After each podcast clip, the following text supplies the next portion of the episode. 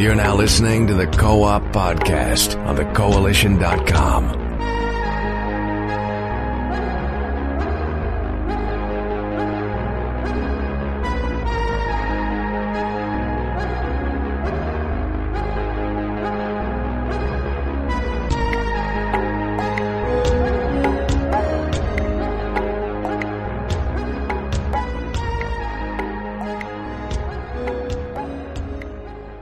afternoon, ladies and gentlemen. Welcome to episode 290 of the Co-op Podcast. I'm your host, Richard Bailey Jr., and today I'm joined by Mr. Gary A. Swaby. How's it going, Gary? It's going good, thank you very much. Good to have you back, Rich, and uh, I hope you enjoyed your, your weekend last week. Oh, yes. Uh, it was a life-changing uh, wedding obviously my, my very good friend. Uh, once again, congratulations to him and his wife. They are now on their honeymoon in South Africa. So uh, I look forward to hearing what he has to say about that when he returns. But uh, yeah, I'm definitely back, uh, definitely ready to talk about uh, some news today. Sounds and uh, congratulations yes. to them. Absolutely, yes, absolutely. and we're also joined by Mr. Edward Velasquez. How's it going, Ed? What's up? Just catching up on these uh, books written by Gary Swaby over here, you know. Oh. oh yeah, definitely. Yeah, I'm, I'm, glad you mentioned that because you know Gary. Yeah, you got to introduce him properly. It's a, yeah. award-winning author we got here.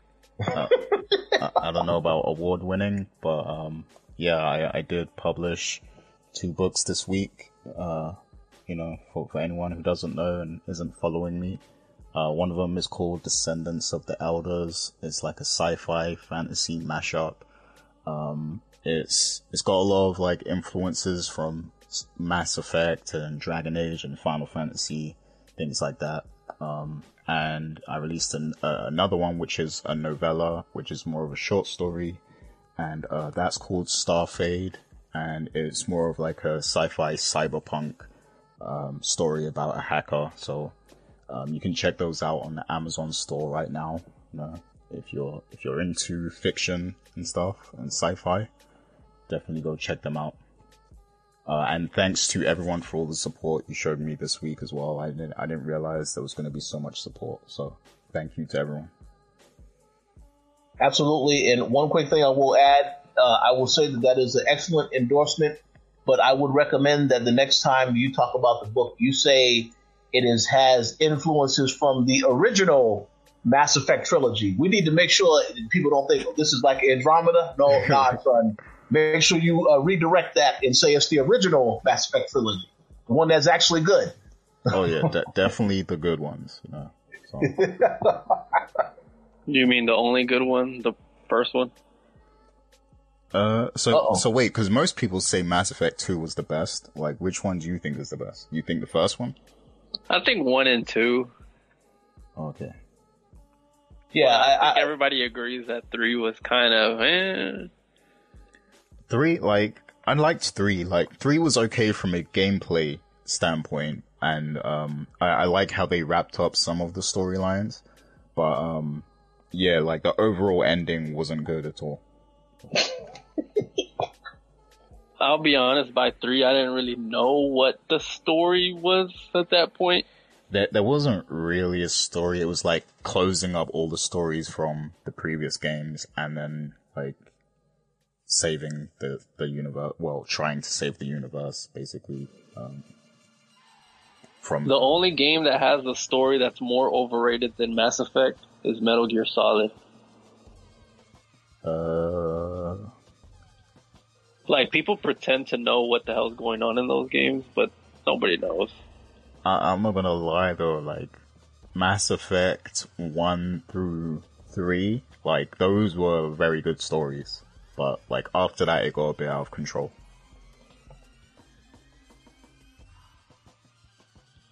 Fair enough. Oh yeah, absolutely. So uh, definitely check out those books when you have some opportunities. Um, obviously, uh, you know, it was a pretty uh, active week for gaming. I know what uh, PAX East is going on right now in Boston. Uh, very unfortunate that uh, we could not make it there this year, but uh, we're definitely going to be at E3 in some capacity. I, I do believe uh, we'll we'll talk more about that in the future. But for right now, a lot of things did happen this week that we're definitely going to dive into. Uh, before we do that, I'm going to let you all know what we have been playing. So uh, I'm going to go to you first, Gary. Um, how about you let everybody know what you've been playing this week and what you've been up to?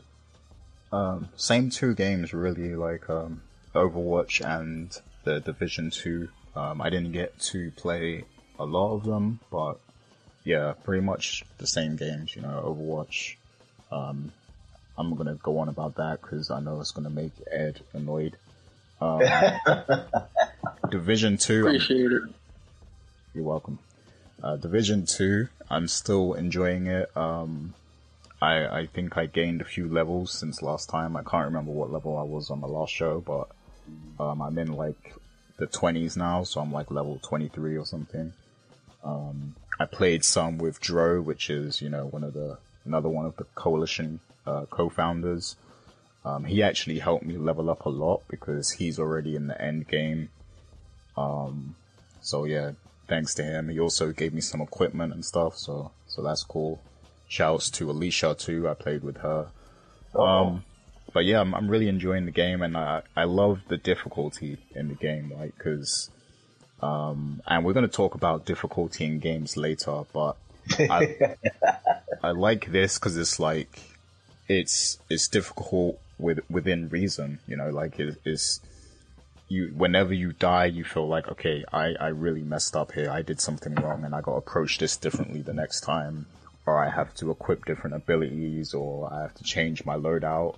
Like you know and and it motivates you to do better basically. And that's what i really like about the game.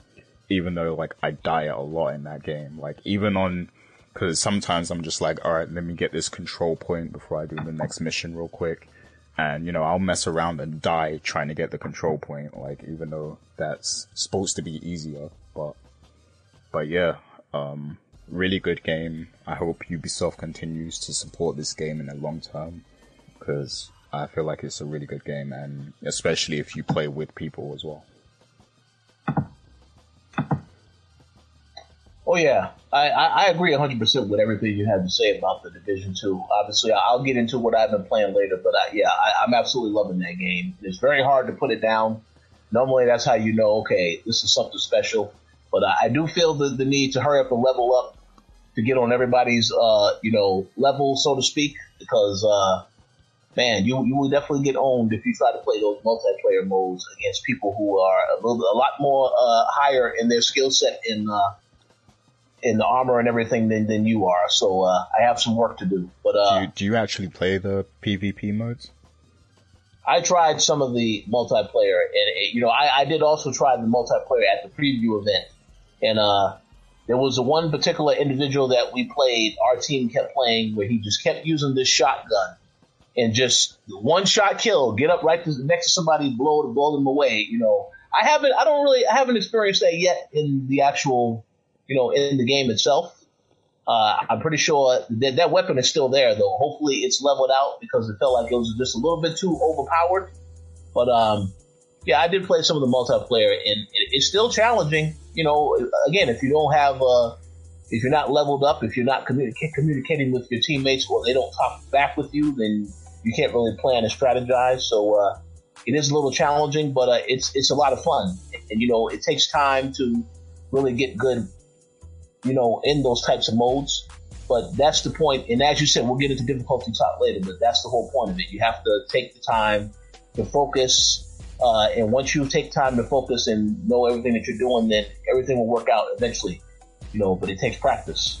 So, but yeah, yeah awesome like game. Every, everyone um, I hear talk about the, the multiplayer PvP. Um, they say it's not even worth it because it's not balanced at all. So.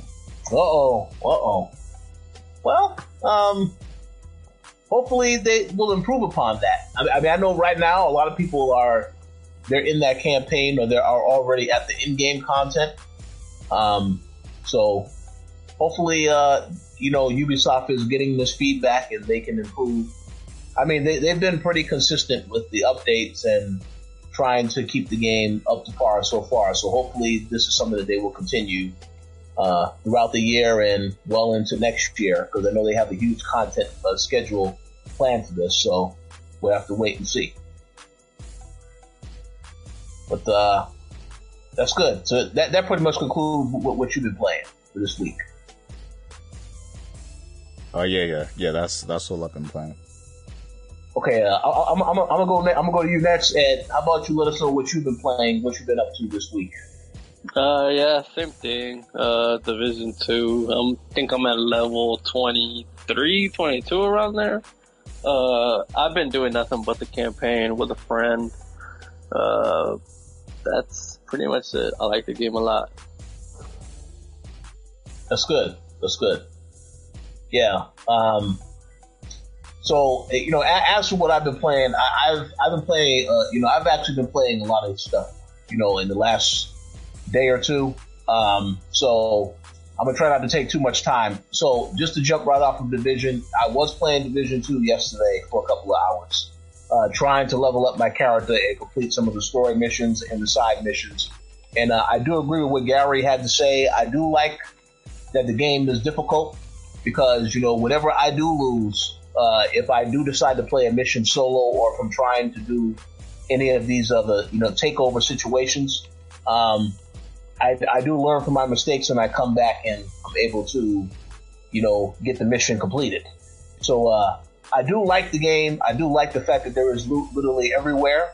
Uh, and I think that that's one aspect of the game that definitely will keep people coming back if they're trying to collect stuff to, you know, complete certain projects or craft certain weapons, so on and so forth. That is one of the things I love about the game. So I definitely do intend to spend more time with it. But uh, again, my, I'm only at, I think, level 15 right now, so I have quite a ways to go before I can actually get to the end game content. And of course, I'm taking my time to complete the campaign. So hopefully, you know, I will be able to complete that sometime next month, but uh, we'll see. We'll see.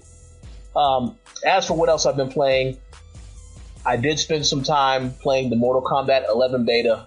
I spoke about this on the Throwdown the other day. Um, and I played the beta some more yesterday because uh, I wanted to try out some of the other characters. When I had first tried it out the beta, I only played a Scorpion. Um, and so I got a chance to try out the other four characters that are in the beta, which is Jade. Um, Jade is one. Uh, we of course had, um, I'm not looking at my, my list of all the people that were in it right now in front of me. But, um, Wait, Ed, you, you have something you was going to add? Oh. No. No, no, no. So, yeah. Uh, so, uh, we'll say what? Oh, while you were pulling up the list, um, I was gonna say like, uh, actually, I'll, I'll wait because what I'm gonna say might steer the conversation away. So carry on. Uh oh. Uh oh.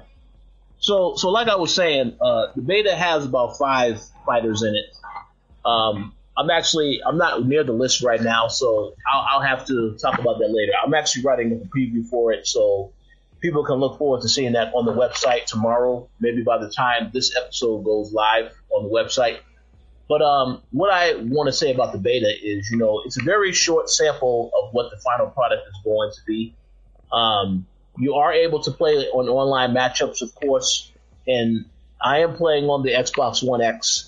Uh, I, I, will say right now, and I said this on the throwdown, the net code that they use for this particular game, absolutely fantastic. You know, I haven't noticed any connection issues, nothing. I was able to get into fights almost uh, immediately, which I appreciated. Um, and so already that, that, that's a plus. Now, I don't know how it's going to work on PlayStation 4 if it has any of those type of type of issues. Uh, I, I, would assume though it, it works exactly the same. So we'll see when the game launches. But uh, yeah, played online matchups, and then of course you can play the tower. Only five matchups though, because again, they're only trying to give you an example of what to expect from the final game. Um, in terms of the actual gameplay, uh, if you've ever played Mortal Kombat X or Injustice 2, you have a great idea of what to expect. You know, of course, you can use some of the things within the environment. Like there was one stage I was on it was like in a desert setting, and I was playing as Scorpion uh, against Jade, And you know, when I got close to a cactus, I was able to pull the character onto the cactus and rub their face up against the cactus. Ouch. You know, di- different different stuff like that. You know, and of course, you know, you already know the game is brutal in nature with the X-rays and all this other stuff. Uh, one thing I did notice though, as I was playing, uh, you know, obviously if you continue doing certain moves or if you're really beating the hell out of your opponent, the brutalities can come a lot easier. Like I noticed when I did the uppercut as Scorpion, I did the uppercut and just straight up knocked the person's head off. So uh, stuff like that, you know, very entertaining to see. And then of course the fatalities. And the one thing that I will have to say about NetherRealm is that I really do love the fatalities. However, I don't like when they reveal too many of these fatalities before the game actually drops because I still want to be somewhat surprised when I see some of the fatalities. Um, so of course, I, I, got a chance to do a lot of the fatalities in the game already with some of the characters that I was playing as, and um, some of the stuff is, you know, I mean, I mean, I've already seen them, so the effect is a little less. It's not as impactful as when I saw it for the first time. So I would definitely encourage those that want to pick up Mortal Kombat 11. Try to avoid watching any of the videos of the actual finishing moves. I mean, if you want to see some of the character reveals, that's fine, but I would try to hold all suspension of disbelief until you actually play the game. So then it's more impactful when you see the fatalities and when you see who's actually in the game. Uh, but with that said, when I played the, of the demo, the demo was, the beta was absolutely fantastic. Can't wait to play the finished uh, version of the game in a couple of weeks. And if you are a fighting game fan, I, I, have no doubt whatsoever in saying this is definitely, in my opinion, the best fighting game of 2019. Uh, it's it, it's not even close in terms of what other games are out there. I think this is at the very very top of the list. Um, so definitely check out the uh, my preview will be up tomorrow, and check out the uh, the game when it launches on April 23rd. Sure. Um, uh, very, very lastly, in terms of what else I played, I did go back to play Mortal Kombat XL because I wanted to, again, see how this game is different from Mortal Kombat 11. And pretty much it, it is the same. You know, obviously, I think with Mortal Kombat 11, because they have invested so much, they've learned a lot from doing Injustice 2. It just feels like it's on a, a higher level the quality. It looks even better than Mortal Kombat XL because when Mortal Kombat XL came out, I thought graphically the game looked fantastic. This game though, Mortal Kombat 11 though, it looks really, really ridiculous. And if you have a 4K TV, uh, is really, you're gonna really, you're really gonna notice a difference, like significantly, significantly. Um, but yeah, uh, Mortal Kombat XL, still a great game, still fun to play. If you have it, you know, if you have Xbox One Game Pass, download it for free, then you're, you're good. But um, yeah, I think that's uh pretty much the gist of what I have been playing. Uh, yeah, yeah, that's all I've been playing. You know, Mortal Kombat XL, Mortal Kombat 11 beta, and then I spent a lot of time with um Division 2. So um, oh wait, wait, hold on. There is one more thing I probably should mention. yeah, how could I forget that? I actually finished The Walking Dead, the final season, episode four. Um, now I'm doing a review for this right now, which will be on the website sometime this week. But all I want to say about the game, and I don't want to reveal any spoilers because there's already videos out about the game. I will just say this: I'm very glad with the way they ended the season. Uh, it, it kind of makes you feel sad to know that there will be no more Telltale games. There'll be, you know, because I don't know what Sky Skybound games. I'm not sure what they're going to do next. If they're going to continue on with any of the other licenses of the Telltale games, because I know they only was focused on finishing Walking Dead. But I have to say, uh, it, it, I did feel very sad after I completed that episode, thinking to myself, "Well, this is probably the last Telltale game that I'll play." Um, and that's unfortunate because what they did with this game is like they did a great job com- concluding this story. It kind of make you kind of want to see what happens to the characters beyond this, but you, knowing that you won't get to see that, and also that you won't get to see other Telltale franchises get continued, it just it, it leaves a bad taste in your mouth. Um, but for what it's worth, they really nailed episode four, in my opinion. Uh, so um, I just have to say, congrats to Sky, Skybound Games Telltale and the employees that came back to work on this. They did an excellent job, so I have to give them uh, congrats for finishing out what they did. Um, yes, but uh, yeah, that finally concludes uh, what I've been playing this week. As I said, I played a lot of games, so I want to make sure I spoke on some of these. Um, with that said, let's go ahead and let's jump right into the topics because uh, there's a lot to discuss this week.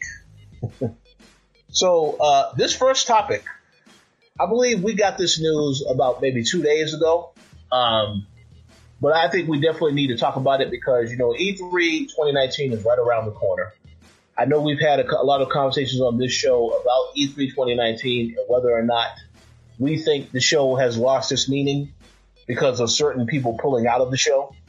Well, we got some news from Bethesda that uh, Elder Scrolls 6 and Starfield both won't be at E E3 2019 at all. So um, I want to go to you first, Gary, because I know that you are a huge fan of Elder Scrolls 6 and obviously looking forward to Starfield. What are your thoughts on Bethesda making this announcement when we are still about roughly two months away from uh, E3 2019? Uh, so yeah, I, I have a few things to say on this. Um, so first of all, like the 25th anniversary of Elder Scrolls just passed, so like I mean, we would have expected some sort of huge announcement this year, you know, about the next Elder Scrolls, because you know it's the 25th anniversary. That's big right there, you know. Um, but nope. Now now they've released this news, and there's going to be no news about Elder Scrolls at E3 at all. So that's very disappointing to fans of Elder Scrolls. Um, and secondly, it's like, you know, you, you had some very bad PR last year with Fallout 76. Like you, you know, you did this whole spectacle reveal at uh, E3 last year about Fallout 76, hyping it up, making us think, oh wow, like, you know, I, I wasn't really looking forward to an online Fallout, but maybe this will be dope. Like you, you sold us and made us think there's a possibility of it being dope, only for it to completely bomb when it came out. Right? Um, so I feel like they owe us something. Like th- this year, they have to be on point. Like they have to, they have to be moving, you know, like a one accordingly. Because it's like you know they're they're coming off of such a a, bad end to 2018. So they need a good year this year. Um, and it's like if you're not showing Elder Scrolls 6 and you're not showing Starfield, which is like the two most anticipated Bethesda things, what are you going to be showing? Like, cause isn't, uh, isn't Rage coming out before E E3? Yeah, see, I, I'm glad you brought that up. Uh, I just want to say briefly, yeah, that, that, that, that, that is a very good question to ask because, yeah, Rage is coming out in May. And then they also announced this week that uh, the Wolfenstein, uh, I think it's Youngbloods, which is about the, the two daughters of Wolfenstein, where you're basically playing as them. That's coming out in July, at the very end of July. And then, of course, we also know Doom Eternal. That's the other game that's coming out this year. So uh, I don't really know what, what else they can show because we know about all this stuff that's coming out, unless they're working on some other new title that they haven't revealed yet. I, I, I that is a very good question to ask because they are still having a conference. So I don't know what they're going to show at that conference now. But uh, carry on. Oh no, like it's it's very concerning at this point because Rage is going to be out. You're not showing Elder Scrolls Six. You're not showing Starfield. Um, I mean, I guess Doom. Like maybe they'll show something for Doom Eternal because I'm not sure when that game is out. But That, that, that, that, that, that, that's definitely coming out this year. It's just they didn't really give a, a release date yet. So that's probably going to be one of their fall games, if I had to make a guess. yeah, so I guess they're going to show that. But like, I mean, what else? Like, uh, what else can we expect from them? Like, you know, the, these are the two most anticipated games. You're, you know, you're in sort of like a, a downward spiral at the moment, uh, compared to where you were last year. So, um, yeah, like it's, it's, it's pretty disappointing that they came out and made this announcement. And then, you know, like you said, Rich, like there's already been this cloud over E3 where it's like, um, is like, why is the show even happening at this point? Because it's like you have these big companies backing out, and now like you know Bethesda is, is one of the press conferences, which is usually what we look forward to, the press conferences. But now it's like, you know, the, the only big one is Microsoft and the, the rest of them are looking pretty questionable at this point. Um, so to hear news like this just puts, you know, uh, a, a bigger cloud over E3. And I'm starting to see, you know, people in our circle you know, on Twitter, they're actually questioning whether they're actually going to make the effort to go to E3 this year. Like, it's, it's that bad. So. Oh, wait, wait, wait, they are? Yeah. oh Pe- people we know have been saying this, so. Uh oh. Yeah, it's well. Like, what's going on right now? But, but yeah, it's just, it was disappointing to hear that. But what do you guys well, think? Well, well, I, I, do have a few things that I that I definitely want to say. I, am gonna go to Ed first, though, just to see whether or not Ed cares about the Elder Scrolls Six and uh, Starfield. Well, the colleagues that you're talking about, the ones that don't want to go to E3, I think we know why they don't want to go to E3, and it's not because of Bethesda. They don't want to go to E3 because they're running away from that Xbox smoke. this guy and I know who you were talking about, Mr. Tony Polanco. You know, that's what I'm saying, man. These these dudes online, man, they're nerds. Put put some respect on his name. They're nerds, and because PlayStation ain't showing up, they think there's not going to be no party there. But Xbox sets it off, and they've been setting it off, and they're trendsetters in this game. So I just want to make that clear. But as far as Bethesda and no uh, Elder Scrolls and no uh, Starfield or whatever it's called, uh, I don't want to see anything by Bethesda after Fallout 76. like they need to. I don't know what they need to do. I feel like my relationship with them has been tainted. It's like a girlfriend that cheated on me. like it's very hard to, you know, forgive but you know, I don't know. You got to give me some good shit, and maybe I'll forgive, but I won't forget. You know what I'm saying? Yeah. So, so just just allow me to say real, real, real quickly. Uh, um, I, I I know for a fact that, that Mr. Tony Polanco is still going to be at E3. So he, he uh, I, I mean, I think uh, the, some people we know are still going to make the show. He's just cloud chasing. No, I mean it's a legit question though. Like, I mean, what? Why? Like, compared to past E3s, it's like what? Like, I mean, even if I'm not taking any way, anything away from Microsoft because I do want to see them shine. I do want to see them have a great show. But even if they do, it's not going to be the same. Like, because what made E3 special is that you you got to see all three console manufacturers go up there and show their work, like do their thing and you got to compare and you got to like there was a conversation. But now it's like you're just gonna see Microsoft do their thing. Nintendo's in their own world right now, so like there's no competitive spirit. Like it's But why take it out why take it out on E three? It's not like the E three commission was like I mean, I'm hey, not, you guys I'm not come here. if anything, if anything, how come this critique isn't on PlayStation? Like y'all, y'all dudes are afraid of critiquing PlayStation. Like, I mean, it is, I am critiquing them to be honest. Like, this is like is their fault. Like, they, they should still be there. They should still have something to show. And well, their, their, their last showing at E3 was terrible. Like, so I I mean, yeah, like this this is a lot to do with them. And um, we're going to talk about the the other thing they're doing later on. But yeah, and like, not not just their last E3 was terrible. Their last couple of you know the one that people talk about. Which one was it? 2014 or 2015? The one with Shenmue 3. 2015. That's the one that was mind blowing, game changing. How many of those motherfucking games have we done which la- which one of those Guardian, games are out? The Last the, Guardian. The, the, the, Last Guardian came out, so that, that that's Shenmue. Shenmue's out this so year. Where's Shenmue three? Shenmue's Where is the Final year. Fantasy? Those were uh, the Final Fantasy definitely. Where's Dead Island two? Oh, well, wait, did, Bro, did I, hold, did, on, wait. hold on, hold on. Here's the real question. Where the hell is the agent?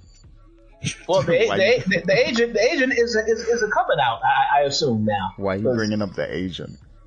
Because man, that just goes to prove, you know, like at least on the Xbox side, they cancel games. They'll tell you like, hey, you know that Dragon game that there was only been one fucking trailer for, it canceled. That that was my uh, trailers for that. Yeah, it was there a lot was of trailers. One trailer for it.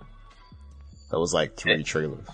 Nah, the, the, the, the, game the game was also playable at Gamescom, so that's uh that was a, that was a definitely no one was expecting that game to get canceled. But uh, Microsoft said no, we got to cancel it. So I don't know. Final Fantasy VII has been playable for like 20 years, and it's still not out. Well, that that that that that, that, that, that, that game is coming, right? Next generation, Gary. That's what you said. PS5 well, and, uh, and Xbox Two or whatever the next. There, there's rumors actually that Square Enix is going to try and rush that game out, but well, they better not do that. I hope they, no, they, they, they, they, they shouldn't do that. That that would be a bad decision. Um. So so let, let, let, let me go ahead and address some of the things that you both you both brought up in regards to E3 and Bethesda and all this other stuff. Now, as far as Bethesda is concerned, it is a great question to ask what are they going to show at their conference? You know, Starfield not being there, Elder Scrolls 6 is not going to be there. Okay, that's fine. So they have to have something because why would you announce? Because I because I did get an email about the save the date for the conference. So why would you send out that email to everybody to tell them to watch, and then you're not going to talk about these games at, at all at E3 2019? They have to have something that we don't know about that they're going to show at that show. I have no idea what it is. Uh, I don't believe that Arkane is working on uh, any more Dishonored stuff at the moment. I don't believe that they're working on any more Prey stuff at the moment. So I don't know what they're going to show. I have no idea. But um, I'm definitely expecting them to show something because other other than that, why would you even have a conference if these games are not going to be there? So we'll have to wait and see on that. And then as for the comments about uh, Sony and Microsoft and the E3 presence. I mean, I'm pretty sure Sony and Nintendo are going to have some type of direct, and we'll get into the Sony direct, uh, direct esque presentation stuff a little bit later on. But uh, yeah, they're even though these these people say they're not going to be at E3, they're going to definitely still have some type of thing to show, whether it's an online show or whatever. It's either around E3 or close to E3 because they know people are going to be watching anyway to see what happens at E3. So even if they're not going to be there physically, I'm pretty sure they're going to have something to show closer to the show or after the show because I don't think they're just completely oblivious to the fact that people want to know what's going on with their products and services. Well, of course, you know the throwdown has to have a round table full of hate of Xbox hate. So why why don't you uh ask Tony to be? Nah, well, we'll see what happens. We'll see what happens. But why, obviously, wait, my, why don't you ask Tony to be on the throwdown sometime? Because it seems like you you need you you two need to talk. Yeah, yeah, I think that would be a great idea. You can do that. nah, he has to be on my platform. Uh oh. What's your well? Platform? Okay. The so, Kieran and Ed show. Episode one coming soon. No, we, we have to try and make it happen though. Like we have to get these two on the show because clearly, yeah, yeah, yeah, clearly Ed has has a chip on his shoulder. I can't get over the man who said that Forza Horizon four or three or whatever the fuck it was is a bad game. Like, come on, bro. Well, I don't know. I don't know if that was for Forza Horizon Four. Maybe it was for the other game. I mean, I don't know. I don't. I don't. He I said don't he said Forza Horizon, the one that came out last year, was overrated and it was a bad game.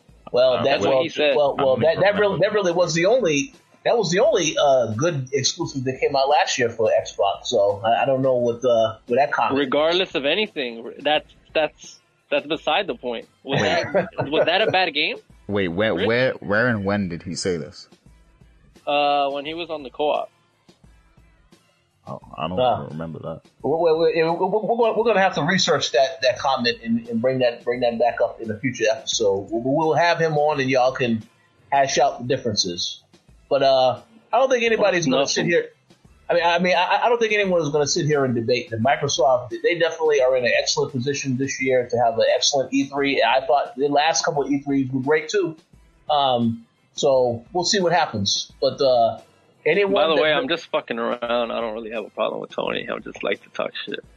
Okay, yeah, I, I figured that. We- I, think I think we figured that. And I think the people in the chat figured it also. So uh, we'll see. But uh, yeah. As for Bethesda, you know, we'll see what, what they have to show. But uh, like, like I said before, they, they got to have something that they're bringing because, as as I already mentioned, Rage is coming out in May. Uh, the Wolfenstein, uh, both the VR Wolfenstein game and this Young Bloods game is coming out in July. And then, of course, you know, Doom is coming out sometime later later this year. So I don't know what else they can show. The Elder Scrolls content, the Elder Scrolls Online, that's also coming out in June. So I have no idea what else they're going to show um, in regards of. I think what I think we see uh Dishonored three. They- you you you you you you think there's going to be a Dishonored three? Yeah. Well, well, that, that's uh, you know, it, it's. I guess it's certainly possible. I mean, I don't recall when was the last when the DLC came out. Wasn't that last year when that DLC came out, or was that the uh, the year before? I believe it was the year before. Okay, all right. So we'll see. We'll see. I mean, And I've uh, been, I mean, I'm pretty sure you guys seen the rumors about like a Fallout 3 remake or enhance or whatever. So, I don't know. Uh, that that well uh, m- m- that that might make people forget about uh, Fallout 76. Maybe, maybe. we'll see. We'll see. I mean that like that would make sense a Dishonored three, because you know they could probably just you know reuse the assets and the engine from the last one and just upgrade it a little bit, I guess. Because my thinking is that they're holding off uh, Elder Scrolls and Starfield to be next gen games, like so. Um, I mean, I guess they could put out like another Dishonored 3 before next gen kicks off, and then, you know, maybe it's a cross, uh, cross platform, uh, title or something as well. So, uh, cross generation, I mean. So, um, Yeah. It's so it's yeah. th- I think that, I think that's a great point. It's it's either it either is going to be that or it's going to be another new IP or another old IP that they bring back. Um. So, I mean, it, I, I think they they can have a lot to, to work with. So, because they brought back Rage, I don't think people was expecting them to bring back Rage. So, they have a couple of other franchises that they can definitely bring back um, for the same purpose. But I guess we'll have to wait and see. But um, it's going to be interesting for sure. So, uh, any final thoughts on this topic before we move on to the next? nah. Nah, next. Thank you, next. He said, thank you, next. Okay, so let's go on to this next one here. We're going to talk about Borderlands 3, which was revealed at PAX East 2019.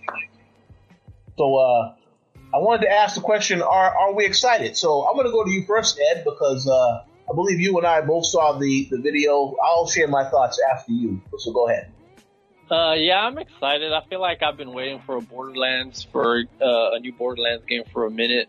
Uh, I feel like this announcement is like a year too late. Like it's been a while since Borderlands 2. I know they did the pre-sequel and then the remakes or whatever, or they re-released it for the new consoles, but that never counted. I never really cared for those.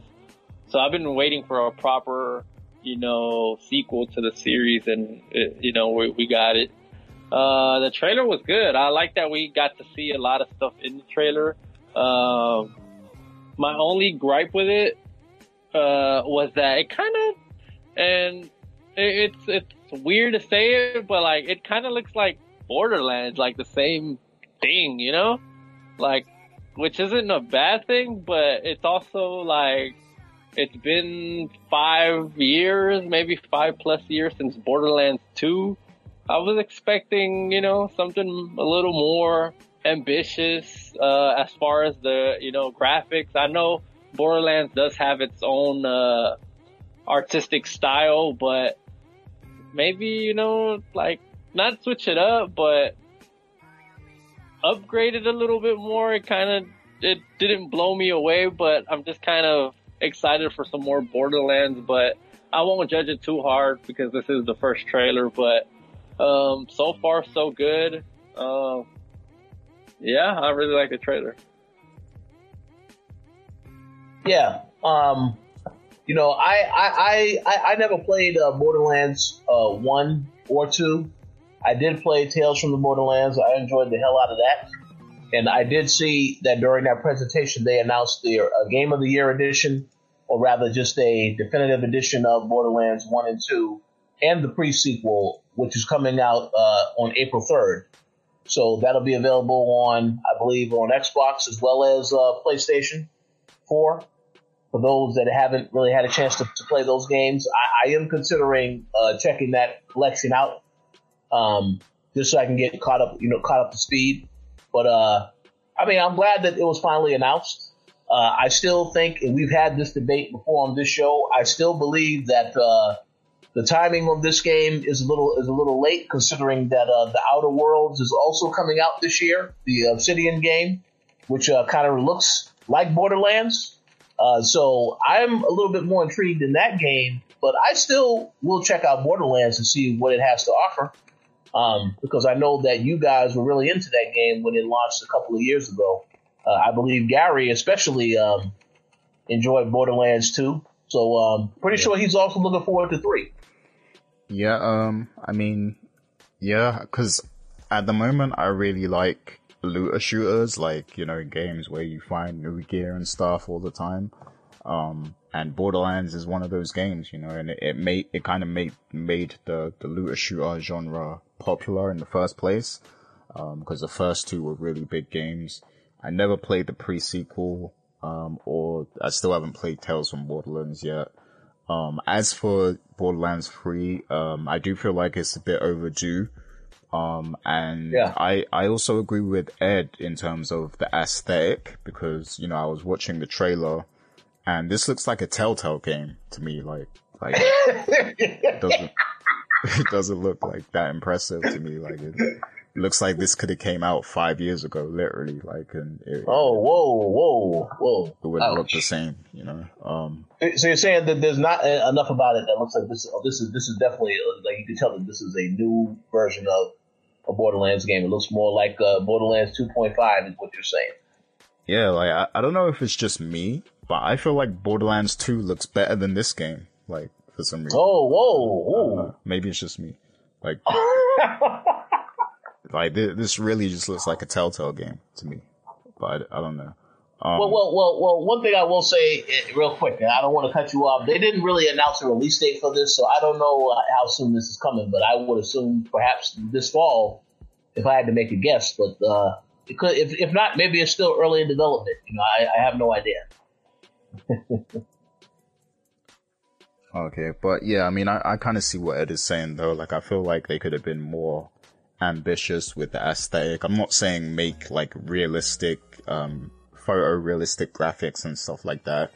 Um, you could still keep the art style, but just, I don't know, like, just, uh, make it look new, you know, like this just looks like the same, um, or, you know, even a little worse to me, but, um, but yeah, I feel like they, there's more they could have done to like blow us away and make us think, wow, this is, you know, this is the next Borderlands. This is the, the, the, the, the next generation of Borderlands. This is how it looks. Like, you know, make, make us excited.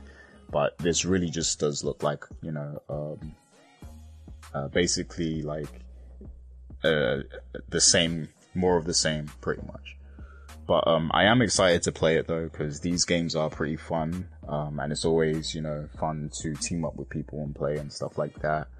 Um, so much so that in Borderlands 2, I actually stopped playing because um, I was playing with Dro, and then you know for whatever reason he stopped playing, and then I stopped playing. You know, so I was waiting for somebody else to play with me because the game is is like is so fun just to play with other people, and um, it's not as, it's not the same when you're playing by yourself, basically. Um, so yeah, this is like the perfect game to like run through with friends and, and, and stuff like that. So I'm, I'm looking forward to it because I'm really in that kind of mood right now. Like Anthem and the Division 2 has put me in that mood to like play with people and play looter shooters and stuff. So this is, this is like the perfect timing in my opinion. Even though it is late, um, it's the perfect time for this to come out. So I'm looking forward to it. Well, yeah, that, that sounds good. So uh, they did say that we're going to be getting more news on this very soon. Uh, maybe as soon as April 3rd when the uh, collection comes out uh, of the first three games. Uh, but um, definitely looking forward to um, Borderlands 3 getting more details. I'm pretty sure it will be at E3 2019, and I'm pretty sure we're going to get a release date reveal either before or after E3. Uh, so stay tuned for that. But if I had to make a guess, it's probably going to be one of the fall games. You know, September, October. Uh, if not before that, it'll be August. But uh, we'll see. But um, any other thoughts on Borderlands 3 before we move on to uh, the next topic? Not for me. okay, so um, moving on, we, just to stay on this topic of E3 2019, Ubisoft has announced that they're going to have a conference. Once again, it's currently dated for June 10th, 2019. I believe that's going to be on uh, Monday because they normally have those shows on Monday, which is the same day as the Sony conference would normally happen, but that's not happening this year. So, uh, in regards to the Ubisoft E3 2019 conference, I guess I wanted to ask you guys if you had any predictions as to what we want to see at this conference or what we think is going to get revealed at this conference. Um, I, th- I believe we spoke about our thoughts on this before, but now I guess we can have more information to base off of what we know is already out from Ubisoft and what we know is coming. So, uh, Gary, do you want to give your thoughts first as to what Ubisoft might show at their conference this year? Um, in terms of new game announcements, I think personally I would probably only be interested in um, a new Watch Dogs and uh, maybe a new Rainbow Six, but it, it would have to be like amazing because like the the the uh, Rainbow Six that just came out it doesn't really appeal to me that much, but I used to love the old ones where you could like co-op the campaign together and stuff. So um, if they have like a, a real co-op style Rainbow Six, I would love that.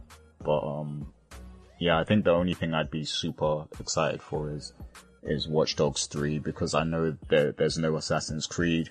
Um, I still haven't even played, uh, still haven't even played Odyssey to be honest. So, um, I'm behind on Assassin's Creed. Um, so yeah, in terms of new announcements, there's not that much that would uh, get me excited from Ubisoft, but I do want to see more of uh, Beyond Good and Evil. So I hope they show some of that, basically. Absolutely. Um, and they'll they'll probably uh, show Splinter Cell or something as well. I, I expect them to do that. Yeah, that's a good one. I, I, I certainly agree with that. Um, I have my own picks as well, but uh, I'm gonna go to you next, Ed. What do you want to see at this uh, Ubisoft E3 2019 conference?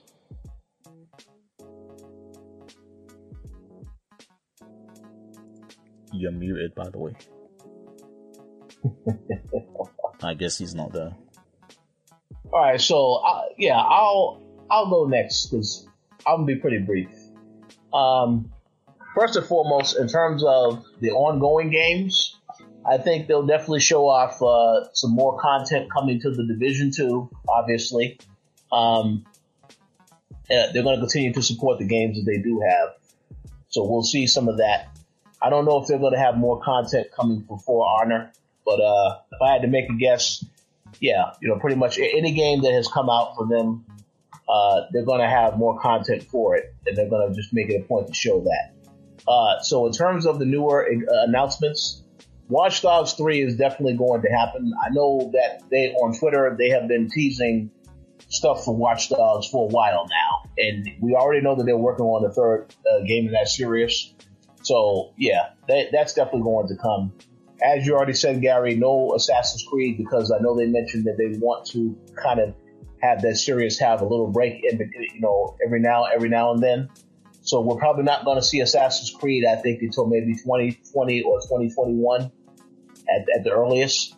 Um, so yeah, I don't expect to see that. Beyond Good and Evil, uh, yeah, they'll probably have some more updates on that.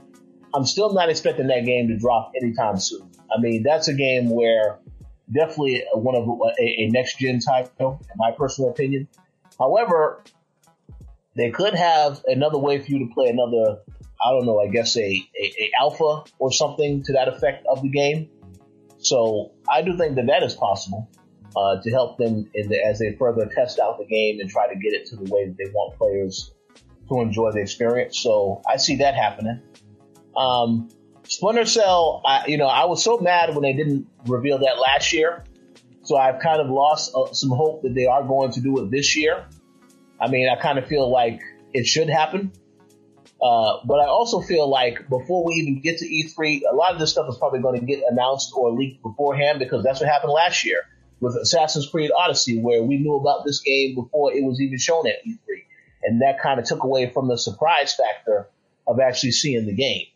So, um, I do definitely expect them to talk about Splinter Cell though. I, I feel like that game should have gotten revealed a long time ago but they wanted to, you know, spend some more time on it. So that definitely is going to get revealed, I believe, because it's long overdue. We're long overdue for another entry in that series.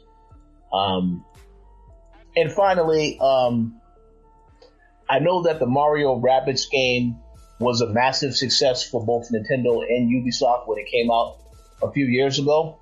Uh, I know that Nintendo is continuing to grow that relationship with Ubisoft and I have heard rumors of them making another entry in this series. So I would not be surprised if we get to see either a sequel to this game or another franchise uh, that Ubisoft brings back and has Nintendo involved in as well.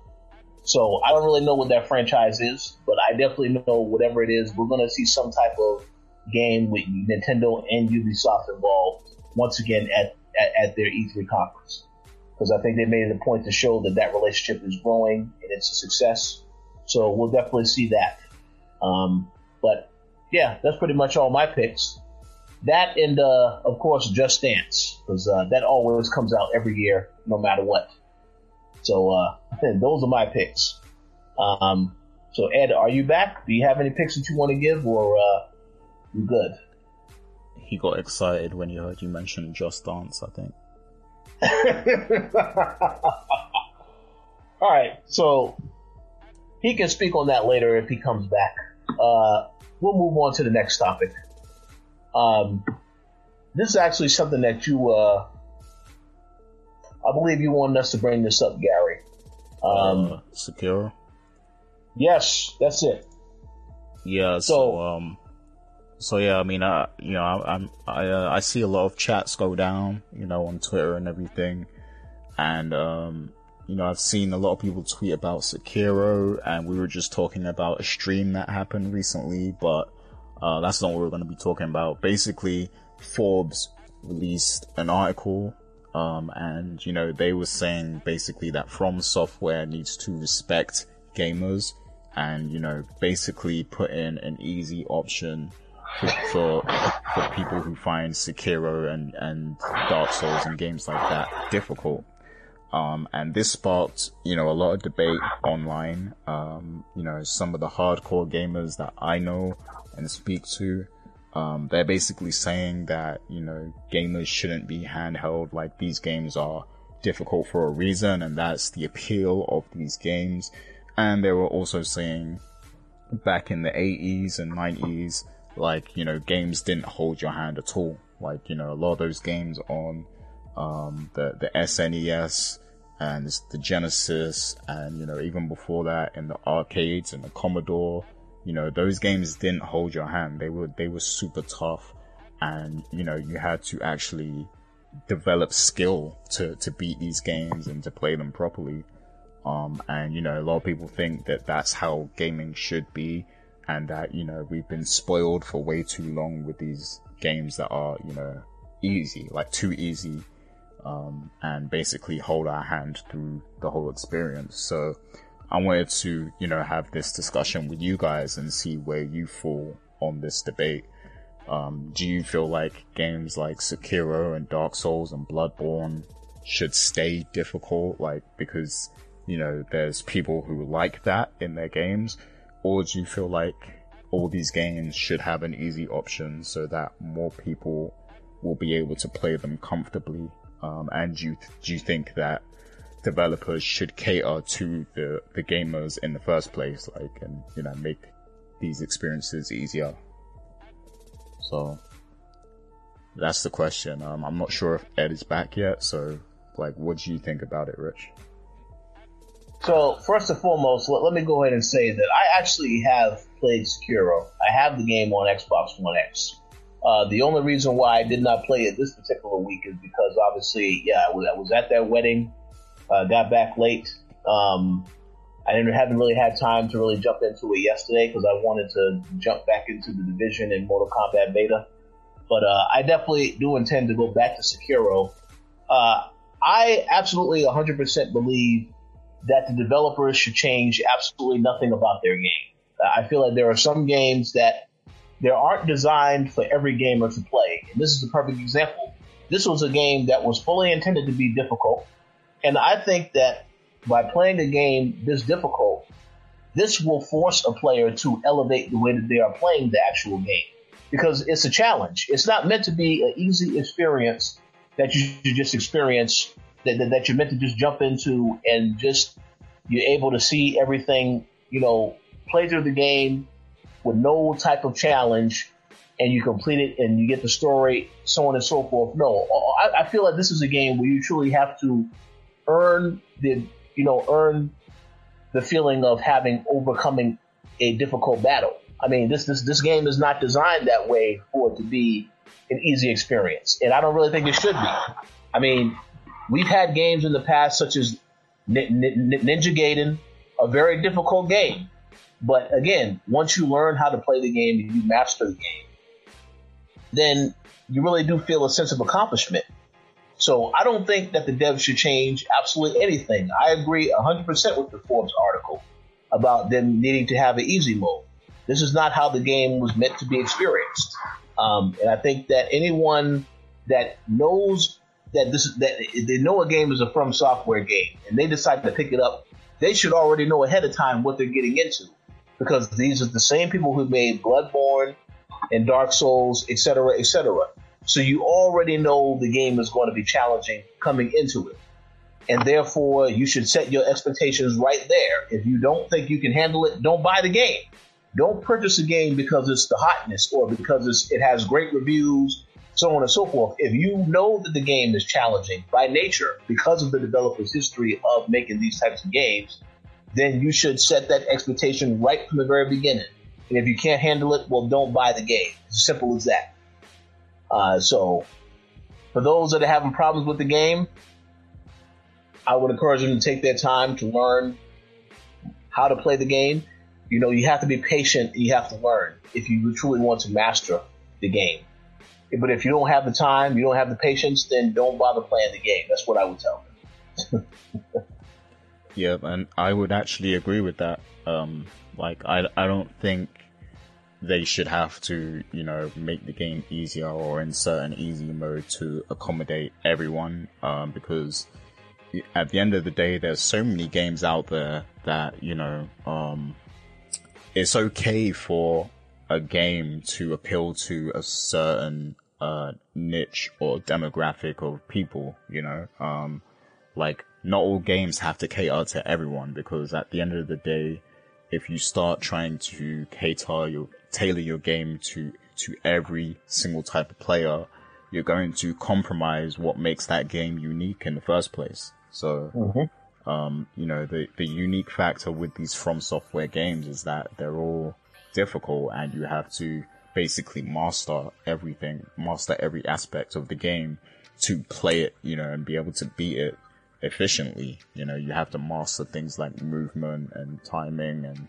you know, things like that to, to really get the best of the game. And, and that makes you a better player at the end of it. So that's the appeal of these games. And I respect it, you know, even though I don't play these games because I get my ass whooped like all the time. Like, I stay away, but I respect it at the same time. And I respect the gamers who, who do beat these games and, you know, like they've got all sorts of crazy armor. They've, they've beat it, the game like hundred percent and all that stuff. Like, I respect those gamers because I know they put in work, you know, to, to, to, to really beat that game and, and experience everything that the game has to offer. So, you know, to make, um, to make those experiences more valuable, you know, they have to they have to keep it that way because if they add an easy mode and make it so every gamer can get like the most uh badass like weapons and armor and collectibles or whatever, like then you're basically, you know, devaluing the game because that's the whole point of the game, you know, it's, it's supposed to be complicated. So yeah, I, I don't think they should have to uh tailor to every type of gamer at all. Like and um, those gamers have a point, like the people who were saying that games were all, always complicated back in the day. Yeah, they really were. Because I remember being, you know, a kid and I would struggle to complete a game. And now you got like five year olds who can beat most of these games that are out right now. So, you know, so yeah, I mean, there, there's nothing wrong with having some complicated games out there. Oh yeah, no, I, I agree 100. percent. One one quick thing that I also will add is that for those that would have the excuse that they purchased the game and then they wasn't expecting this, they from software and Activision actually released a video like days before the game came out with like a gameplay overview video which told you the story. And in that video when they showed the gameplay they said this is a difficult game so sort of a disclaimer to give people ahead of time, this is what you're getting into. So if anybody didn't see that video because it was all over YouTube everywhere, then this is why people need to do their research before they actually purchase a game. I mean, I feel like nowadays people will see a game is hot and then they're like, okay, I'm I, okay because everyone's saying that it's a critical masterpiece. I have to get the game, and then they just jump to it instantly and just say, or then they just purchase the game, and then they're left feeling disappointment. Well, this isn't quite as good as I want it to be. This isn't my type of game. People need to actually try a game for themselves. Don't go based on the hype of what everyone else is saying. You know, if you don't want to spend the $60, that's fine. You can rent the game and try it out for yourself and see how it is. But I would encourage them to play it for themselves and get the experience beforehand. But make sure that they do the research see what is being said about the game, see if if, if it's if the game looks like it's going to be too difficult or frustrating, then don't bother playing it. But I really think people do need to do their research before they decide to purchase the stuff because instantly that's what I thought about the people complaining about the game. And then of course we do know another person within our circle, Gary, uh, that decides to use cheat codes for these types of games. and uh, I don't really understand that right there uh-huh. per se, but uh, that that that uh, I feel like if you have to use the cheat code, you probably shouldn't play the game because that's not how the game was intended to be played in the first place. Yeah, um, that that was a big thing going on on uh, Twitter this week. Shouts to uh, Hip Hop Gamer and Torrance Davis. I saw uh, Torrance was getting that hip hop gamer for using cheat codes and stuff. So uh, that that was a funny little back and forth to see. But um, you know, they they were both at PAX East and you know they they hung out and uh, you know it's all fun and games basically. But um, but yeah, that that was funny. Yeah, absolutely. So um, we'll see. But uh, for those that are out there playing the game, you're having a hard time know that there are resources that you can definitely use to, to aid you in these fights. But know that there's a lot of people having a hard time. So, uh, but you have to be patient. You have to pay attention. Uh, and if you if you are patient, you pay attention, and you learn over time, you can definitely do you know have no problem breezing right through these games. But the challenge is meant to be there for a reason and shouldn't be changed. Yeah, and and also like people need to learn and come to terms with the fact that not every game is for you. Like it's okay to, for, for you to not like a game and, you know, for a certain game to not be your cup of tea. Like that, that's okay. You know, like people, it's like people these days think that everything has to bend to their needs or to their will. You know, it's, it's okay if you don't like a game. Like if, if it's not for you, buy something else. Simple as that. You know, like I, I don't understand why, um, arguments like this have to exist. I mean, um, I, I don't know anything about the writer from Forbes or if he had to review the game or if he was forced to, to play the game or something, but like, you know, it's, it's okay to just not like a game. Like it's, I, I don't understand why, you know, it, this became such a big deal. Cool. Yeah. Cause, cause I admit like there's, there's games out there that I respect, but they're just not for me, you know, so. I agree. I agree. But, but, but, but again, I'm, I'm pretty sure a lot of people that picked up Sekiro, uh, they, you know, Shadows Die Twice, they saw that Metacritic score of the game and they said, man, this game, it's got like in the 90s. I, I need to pick this up immediately. Didn't even research it. They saw Activision. Okay, they just ignored or glossed over the fact that From Software is involved. And then as a result, they, they now are struggling. They're having a hard time. And they said, man, this, this game is not for me. But this is why I said people have to pay attention because it's that same lack of paying attention is what is they, how they are also approaching the game. Not paying attention, not dodging, not uh, parrying, all this other type of stuff, and getting killed easily. It's the same type of uh, mentality, the way that they approach the game when they didn't really do the research on it beforehand. So people have to pay attention. Yeah, we, well, we, we live in an era where Twitch exists. So like you can go and see someone playing the game. You know, you, you, there's enough content out there for you to research the game before you get it. Like so, yeah. If if you feel like you uh bought something and you're not happy with it and you're upset, like that's your fault for not knowing what you are buying.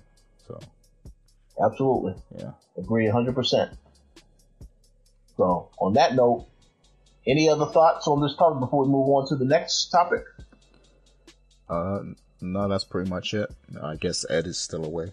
So uh, I think I think your boy Ed is close to getting fired, and so that's why he should not be recording this show during work hours. yes, that's right. The boss caught him.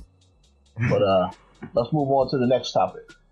Um, yeah, we only have two uh, final topics to get into. So the next topic and you can speak about this, Gary, because I believe you saw this presentation as it happened.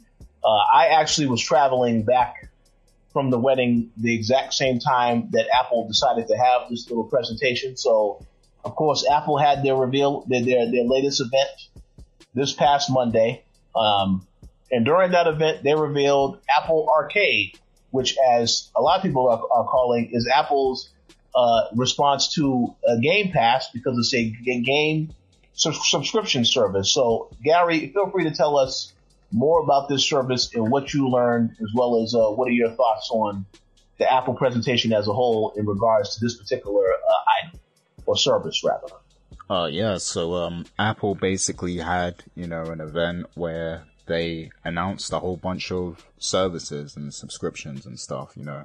Um, they had the Apple News, they had the Apple Card, um, and you know their TV service thing as well, um, which I, I kind of turned off at that point, so I didn't see the full details. But I did see Apple Arcade, and um, and I, I think it's a it's a pretty cool deal. Um, you know, for people who do play a lot of games on their phone.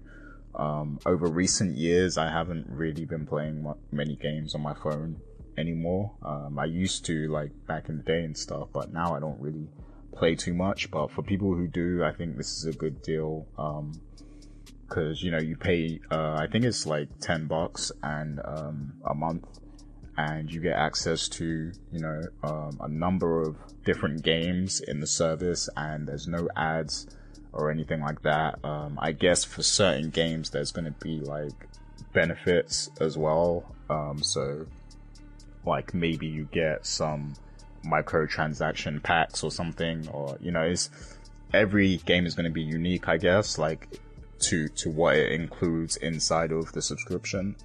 But um, if you're the type of person who plays a lot of um, games on your phone and you want to try different games and without having to pay and things like that, like this is probably a good way to organize that, you know. So um, a lot of people are comparing it to Games Pass and um, you know, PlayStation Now and other services. I don't think it's quite the same, um, because the type of games you're getting is, is very different. Um, I do think Apple is trying to work with more developers to make more unique experiences and more, um, exclusives and stuff like that. Um, so I, I do think they will work on getting exclusives and things like that that will make it more valuable but at the moment, I you know I don't think it's going to match the the, the type of games you're getting on Games Pass, and other subscription services like that because you know with games pass you're talking full length video games you know like and this is just like mobile games so uh, it's it's really not the same but um, i understand why people were comparing you know um, so yeah, I mean, if you're already in the Apple ecosystem and you play a lot of games, I, I guess this is cool for you. Um, and um, I feel like perhaps in the future, maybe they could do a lot with this and um, make it a competitor to things like Games Pass and Stadia. But right now, like this version of it, I don't think it's going to be the same thing. Um, and you know, the people who play a lot of games on their iPhone, they they are very different gamers to the the people who would get Games Pass and you know services like that anyway. So this is serving a completely different audience, in my opinion. Um, but yeah, the option is there. Um, what do you think about about this, Rich? Is this something that you would be interested in, or do you even play games on your phone? So I, I, I have played games on the iPhone in the past. Uh, a lot of those mobile games that were popular, so to speak. Um, but but in terms of this service, what, what, what I will say about it right now, and, and, again, what little I have seen of Apple Arcade, it, it, it, it it's still. I, I would I would have to admit I'm a little bit more in, interested in this than I am in the Google Stadia, only because they did announce some of the studios that they are working with, that Apple is working with, and, and, and some of the content that you know some of the stuff is being made exclusively for Apple Arcade, whereas with Google Stadia, Google hasn't really announced anything yet in terms of what games are coming to this, you know, for, for this for this particular service. Now, obviously, they do have some exclusive games that are going to be coming to this service, but they just haven't. They're not talking about it yet. Um, but with Apple, I, I, I do think as someone who has owned and you know been an Apple fan since I was in high school, and I actually am now transitioning out of Apple and getting more into Windows. Like my next desktop computer is going to be a PC. I'm not doing any more stuff with Apple because I don't really see them innovating when it comes to the actual computers anymore. They're more so focused on the software, iOS, and mobile devices and stuff like that, which is fine. But uh, I definitely am moving away from Apple. But I will say, for the longest time, being someone who has had an iMac, so on and so forth, I have wanted games to be on that on that platform. And while there are some devs that do make some games that can run on the iMac or a Mac device, um, I just don't feel like Apple has really taken advantage of the space to really have gaming as something on their platform. So to see Apple Arcade is great that they're doing it now. Um, still a little bit too late for me because I am going to be, you know, like playing a lot more on PC. That's what my goal is for this year to get a gaming PC and just play a lot of more stuff on PC in general. So it's a little too late for me, but as long as I have an iPhone or iPad, I will definitely give Apple Arcade a try. Uh, and I do admire their ability to want to get into this whole game subscription space because it can be very lucrative for them as well. But um, I have to say, at least my earlier impressions right now, I do think this is more promising than Google Stadia, only because I have no idea what games are coming to Google Stadia that I don't already know that are going to be exclusive for that. Whereas with this, I do know that Night School Studio that made Oxenfree, which is a, a really great indie game that I played several years ago, to know that they're working on a game exclusively for Apple Arcade, that makes me very excited. So I will definitely give that a chance over Google Stadia. But you know, to be determined with Google Stadia. But I do have a lot more faith in this right now, uh, more so than Google Stadia in terms of alternatives to PlayStation 4 and Xbox One. Yeah.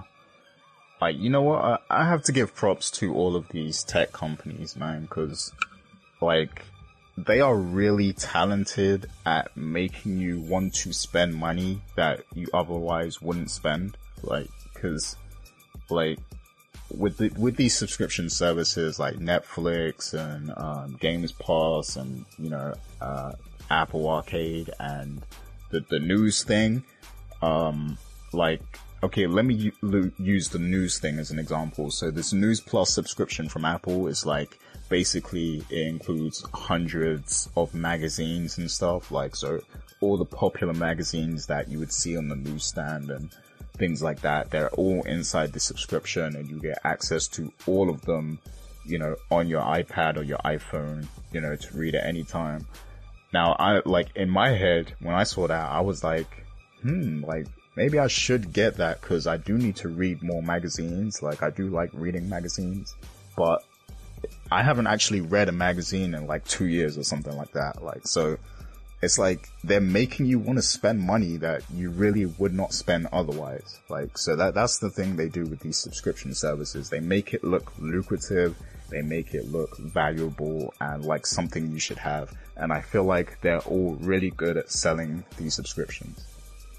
Well, as far as Apple News, I feel like in that way, the way that you're saying it, I feel like you're making yourself look like a sucker, or you make yourself sound like a sucker. Whoa, whoa, whoa! Where's that coming Because because no no no because because at the end of the day, out of that Apple News Plus thing, it really is like a really great deal. It's a really good thing. No, that I know. I know. like, that's that's what I'm like, saying. Like um, it, it it's actually not is. for me. Like it doesn't tempt me because I don't read magazines. But you, like, they're kind of getting at you because you, you just said it yourself. You're like, hmm, maybe I want this because I want to read magazines.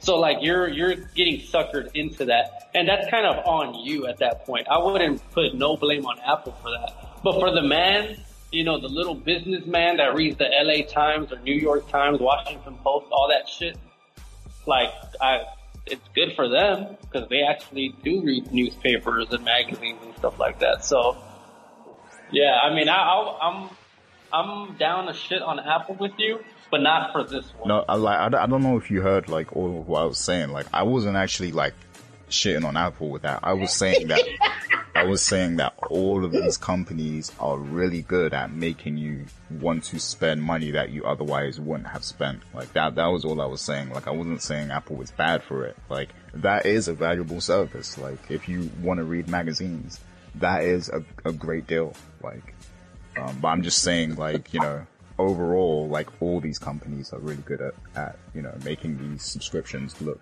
lucrative and valuable and like something you should have. So that was what I was saying. But what, what, but mm, since I don't, I don't, I don't think that, I don't agree with that though. I don't think they make it look, I think they make it a bargain. They make it a great deal, but is it lucrative?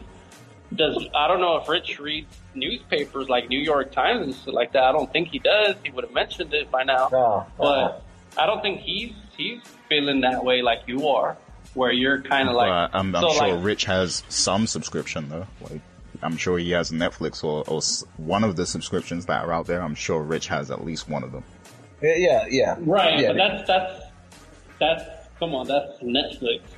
This is more like a, a Reader's Digest type. I know. of- I, I wasn't you know? specifically like highlight like I was highlighting that one as an example, but I was saying all subscriptions. Like I was saying eh, like all of them. Like they're all like that, you know. They make you want to spend money that you wouldn't spend otherwise. Like, cause, cause if we're talking Netflix, for example, like I wouldn't spend like I, I probably wouldn't have spent ten dollars this month to to rent a movie or watch a movie or something like that. But I do have that subscription, so it's like you know all these subscriptions. They're really good at making you spend the money on stuff that you wouldn't have otherwise. I don't agree with that statement. It's okay. I, I don't know what there is to disagree with, You're saying that you're because what the way that you're implying it is that like, and I'm taking it with the Apple News thing. Like that's those magazines is something that I would never touch. But now they made it like accessible and cheap to read all these magazines. That doesn't make it lucrative to me because I already wasn't reading those magazines. And what you're saying is that you weren't reading them, but now that they made it, they are lucrative to you. Now you do want to do it. And I just think that's not, that's, that's just based on the person. Like, are you, are you getting suckered into this? Like, you know, people do get suckered into buying shit that they don't need all the time. And I'm not that type of person. I don't buy things that I don't need. Okay, I, I think we're kind of saying the same thing, but in different ways. Well, like, what subscription services do you have? Uh, the typical ones, uh, the Netflix, uh, I have Hulu, and I have Apple Music, and that's it. Okay, so like, if you didn't have Apple Music, would you have paid to, like, um, how much is Apple Music? Like, would you have bought an album this month if you didn't have Apple Music? No, I would have downloaded it. Exactly, like they're making you spend money that you wouldn't have spent otherwise. That that's my only point. Mm, here's the thing with downloading music. It's it's crazy how it's crazy how uh, like let's say ten years ago, downloading music was the a way of life. Like that's just what we did. Nowadays, I really couldn't tell you how I would download an album. I, I don't. I would. I'm totally clueless on it. Do people still BitTorrent?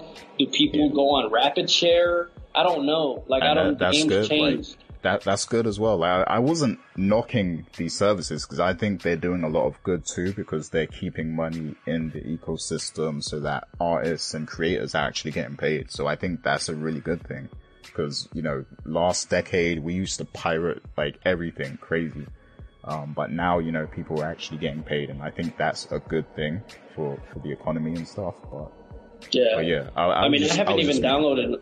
I don't even download movies no more. Like, I don't know. I'm I've been out of that game. Like, I don't know how how to do it no more.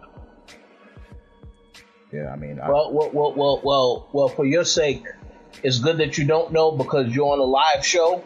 And uh, if you did know, then you would be in a lot of trouble, good sir. No, but but Ed, since you're back now, what was your thoughts on the the Apple Arcade? Um, it just didn't seem like a good deal. Uh, I mean, obviously we don't know the price. Um, but still, like, you know, at the end of the day, these are mobile games. You know, what kind of, what's the quality that we're expecting here? And, and not to knock on mobile games because I've played a, a number of mobile games that I really love, you know, the Fruit Ninjas, uh, the original Angry Birds for what it's worth was a pretty good game, pretty entertaining mobile game. But, I mean, it doesn't really, uh, get out of that realm. Like, you're not gonna get a, uh, engaging experience, you know, story driven experience like the things that you get, like the games that you get on console. So like, you know, like, I want to know like what's the, what's the range of games that we're to get with the Apple Arcade? Is it even to be worth it? Like, what's the quality in them? What's the pricing? And, and you know, at the end of the day, it's games on your phone, games on your iPad. Like, you know, that it's just not for me. Maybe it's for some audience because, uh, I mean, mobile games do, you know, make money and stuff, but like, you know, like, nah, um, I don't think it's anything. I think it's as threatening as uh, Stadia. Like, I don't think the major consoles need need to worry about this at all. Oh yeah, for sure. Like this, this is like I was saying before. Um, the type of people who play games on their phone that much are different to the type of gamers who would buy like Game Pass or something. Like it's it's two different audiences, I think. Um, so you know, for a certain audience, I think this is great, but for us, like people like us, I don't think it's you know that big a deal. And um, in terms of the games on it, like you know, because they're they're saying it's an Apple curated list of games, so it's like it's not every game in the App Store. It's like games that they select to be a part of the program, or I guess in some cases, uh, publishers can submit their game to be part of it too. So you know, it's not going to be like every single game is on this is inside this in, this subscription thing. So. So yeah, I mean, it's going to be interesting to to see. Um, I, I'm sure they're going to have like exclusives and stuff, and they're going to work with publishers to to make exclusives. But um, I feel like when this comes out, like maybe for like the first year, it's probably going to be kind of trash, to be honest. But maybe it will get better over time. But we'll see.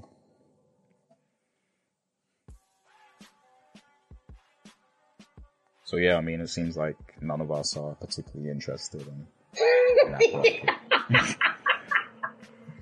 Nah, No, not really.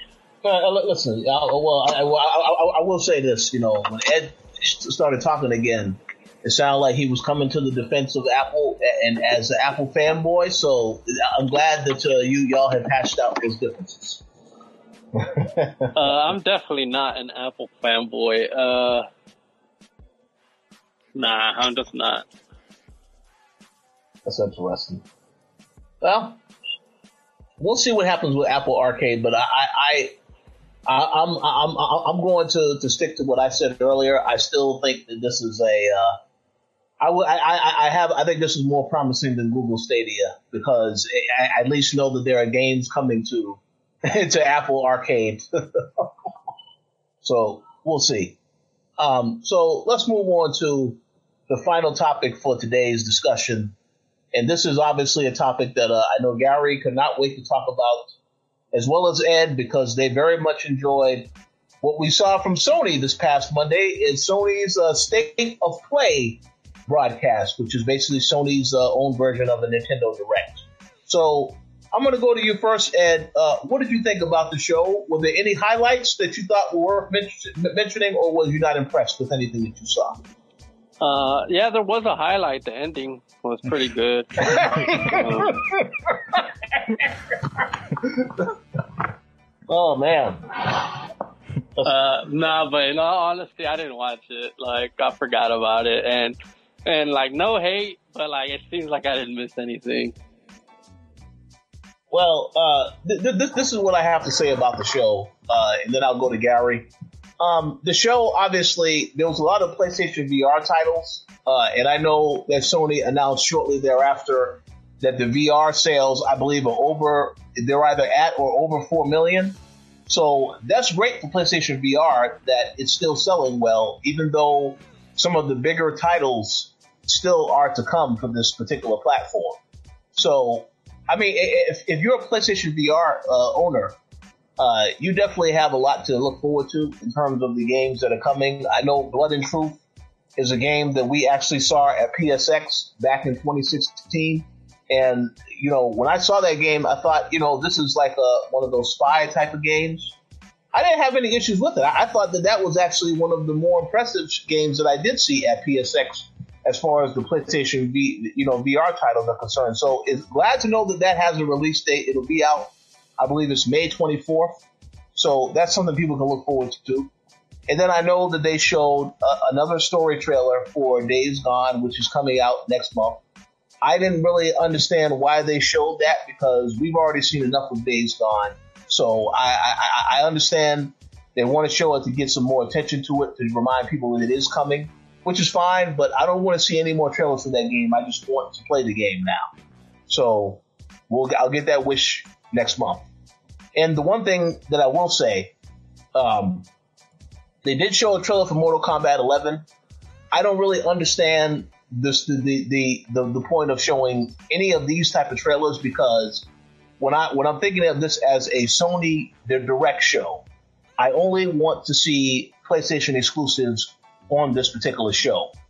Now, case in point, a day after they aired this, they revealed news that uh, Dreams, which by the way is Gary Swaby's most anticipated video game of 2019. Oh, Um, but they, they announced that Dreams is going to actually open up as a paid beta starting next month. So I was very confused about that because I'm thinking, why wasn't this on that show? I mean, that easily could have replaced the news about uh, Mortal Kombat because Mortal Kombat is also coming to Xbox. So I didn't really understand why they did that. You know, obviously the trailer they showed that old school old school versus new, new school Mortal Kombat 11 it's a cool trailer. But this is a game that is on every other platform. So I think if you're going to have a show like Sony State of the Play it should only be on PlayStation titles. It shouldn't be no third party stuff whatsoever and that's just my personal opinion. But um that's the only thing that I will say. Yeah I didn't really think the Mortal Kombat thing should have been there. I thought if you took, you want to get people's get people's attention on Dreams why not show this trailer in this news during that particular broadcast? But Just my personal opinion. Um, so with all that said, Gary, do you have any thoughts on uh, Sony's uh, first uh, state of play uh, show? Uh, I, I didn't watch it, but um, how how often are they having these? By the way, because wasn't they gonna do these like regular, like on a regular schedule or something? They, they they they never revealed when they were going to have when the next show was happening. Uh, my guess is that just like the Nintendo Direct, it'll just happen whenever they decide.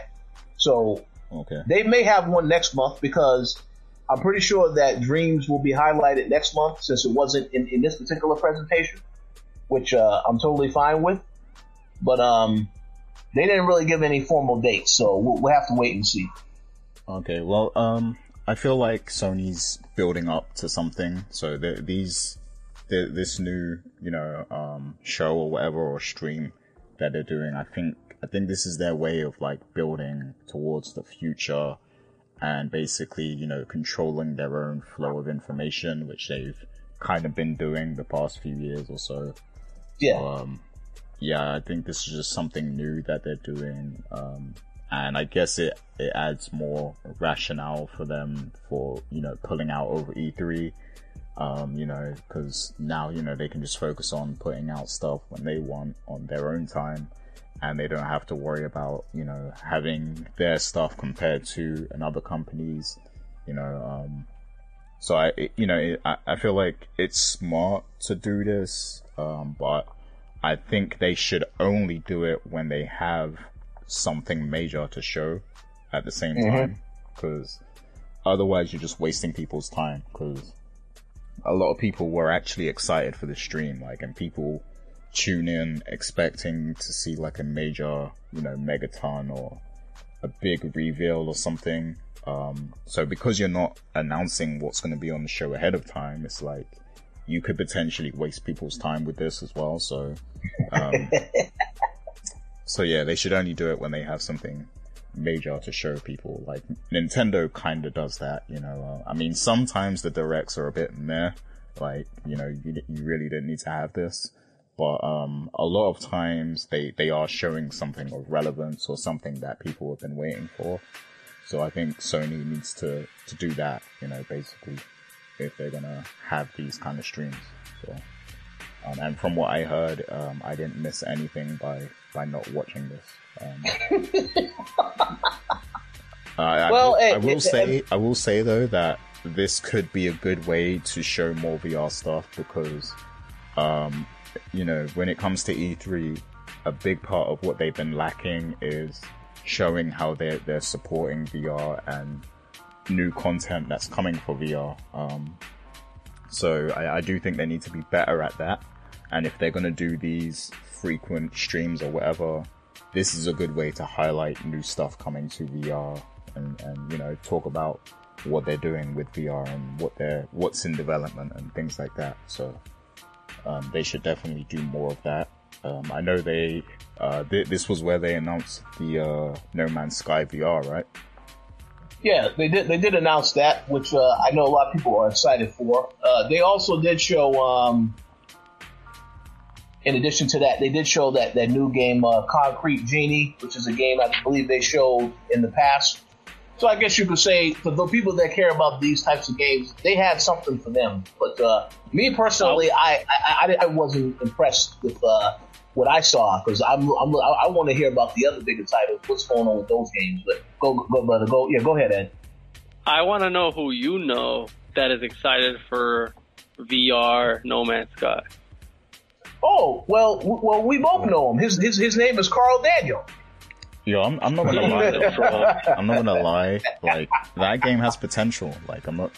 I probably sound crazy right now, but um, I feel like that game could be better in VR because that game is like all about exploration, and I feel like in VR it kind of suits that game. This from the guy that bought the Legendary Edition of Anthem. Like, you're gonna hold this against me for like. yeah, that's, that's gonna be attached to you. you bought the game too, though, right? Uh, nah, I didn't actually. I thought you did. you said you did. Uh, game share, bruh. Game share. Oh, okay.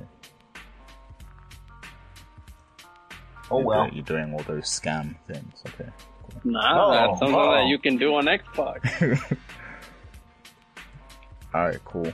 But yeah, like I, I feel like th- that has potential. Because the the biggest What- like critique about No Man's Sky, like when it came out, was that it wasn't what people were expecting, and um, there there was a lot of stuff that they said would be in the game, and it wasn't.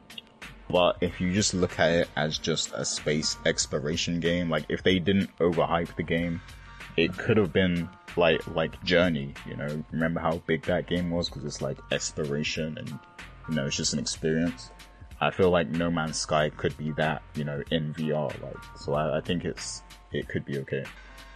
But I, I'm not super excited for it. But I, I and I'm not saying it's a megaton or anything. But I feel like that could be good. I feel, I feel, I feel, I feel like, you know, the, the, the problem with No Man's Sky, you know, the concept of the game is fine, but this is clearly a game that it came out way too soon. And when they had, they first revealed this game, I believe it was at a video game award show, uh, and it had such of a huge reaction. They were like, oh, they probably was on cloud nine thinking like, this is great. They probably felt a little pressure to make a, a, a you know, a game that had more, that brought more to the table. But obviously, they didn't give them, they didn't have enough, enough time to do so. And what they should have done is they should have just took about five or six years. And I feel if they released this game, because you know they made all those changes into the game, et cetera, et cetera. If they would have released this game now, in the form that it is now, without having gone through all that other type of stuff, maybe it would have been more successful. But uh, this is a perfect example of this generation where a game gets released and it's obviously not finished, it's not fully done, but it gets released anyway, and then these people will keep doing these constant updates to try and get it to a point where it's good.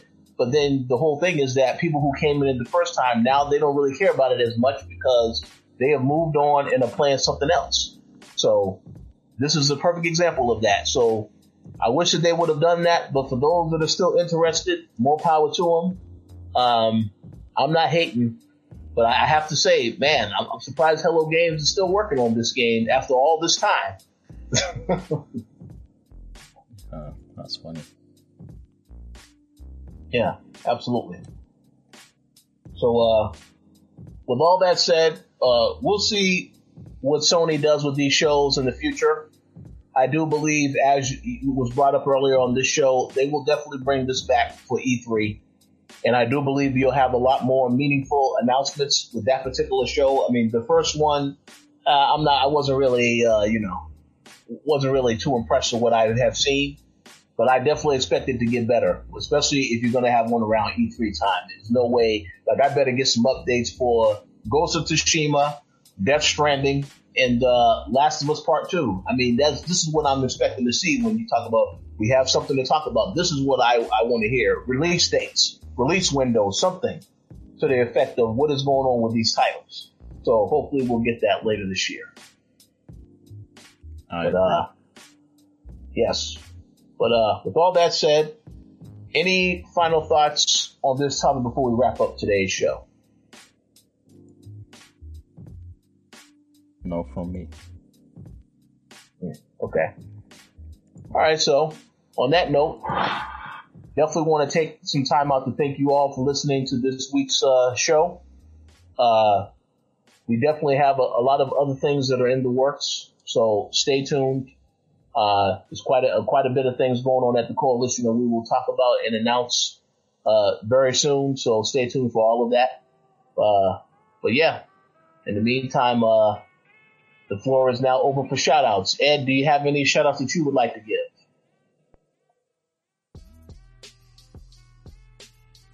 Nope. All right, yeah, that's it. He said no.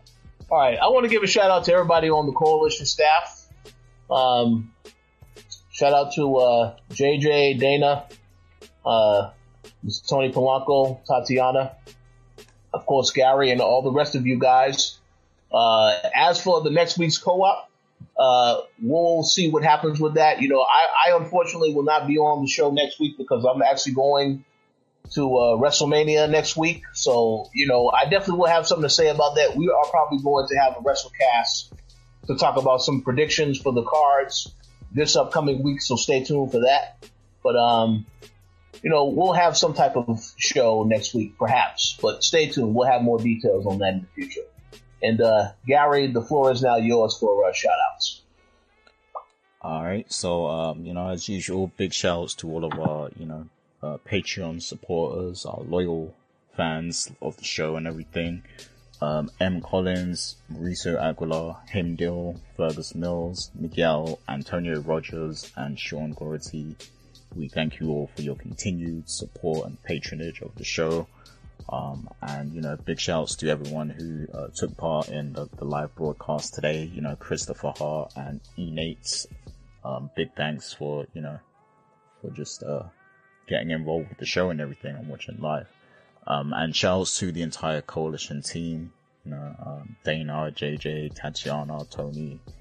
Um, you know, we, we might have some some new people joining staff soon, so some stuff to look forward to in the future. Um, shouts to Ed for being here too. And, uh, yeah, uh, that's pretty much it from me. Absolutely. So, uh, thank you all for listening. Hope that you have a great week and we will talk to you all very soon. See you.